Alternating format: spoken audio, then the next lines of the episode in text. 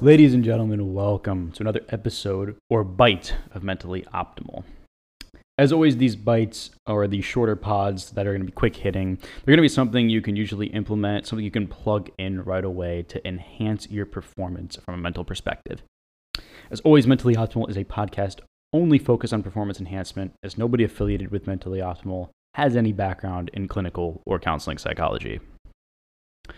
So, as the name of the podcast would suggest, this byte has to deal with endurance and mental fatigue.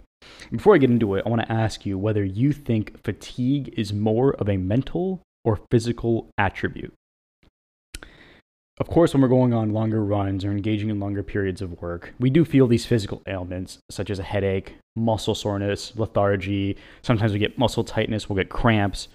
But what's the reason we stop running? What is the reason we hit that wall? What is the reason we don't go on?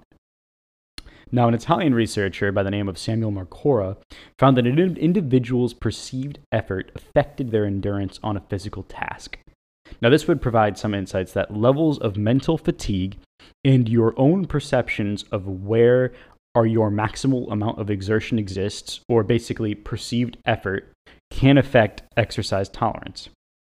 Now, again, if I ask you that question, do you think fatigue is more mental or do you think fatigue is more physical? Did your answer change from previously? Now, actually, what Marcora found was that once you hit that wall, once your brain or once your mind is signaling to you that you don't feel like you can't go on anymore, you actually have about 20 to 30% left in the tank. You have a little bit left in those fuel reserves, even though it feels as though your body's about to give out, your legs are going to fall off, whatever it feels like to you whenever you're in some kind of endurance activity. So, how do you access those reserves? How do you get 20 to 30% more out of your workouts, out of your energy? And the way to do that is with self talk. And the perceived effort that you might be dealing with when you hit that wall, you can challenge that wall. And you can use self statements like keep pushing, don't stop now.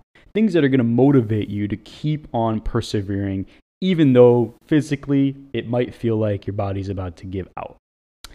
So the actual statements used in the research to keep going were things like feeling strong today or I got this. Again, these self reassuring statements that are positive, that are motivational, things that are going to allow you to keep chugging right along through. And the research by Marcora actually goes on to suggest that this motivational self talk can significantly reduce your perceived effort. So, the reason why you feel like you've hit a wall and you can't keep pushing. And that self talk goes on to enhance endurance performance. Now, obviously, this has implications for any sort of cardiovascular activity that you do, whether it be running, biking, or really any sport that you see fit.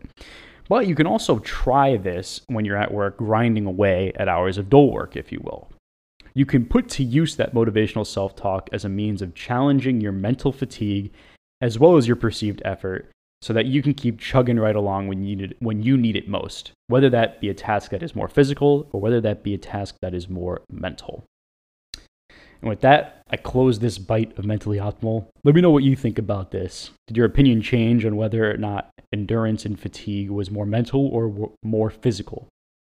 Be sure to like, comment, subscribe, interact on whatever platform you're on. Check us out on Facebook or Insta. I say us like there's multiple people. Right now it's just me, Anthony Alibro. But, anyways, with that, I'll see y'all next time.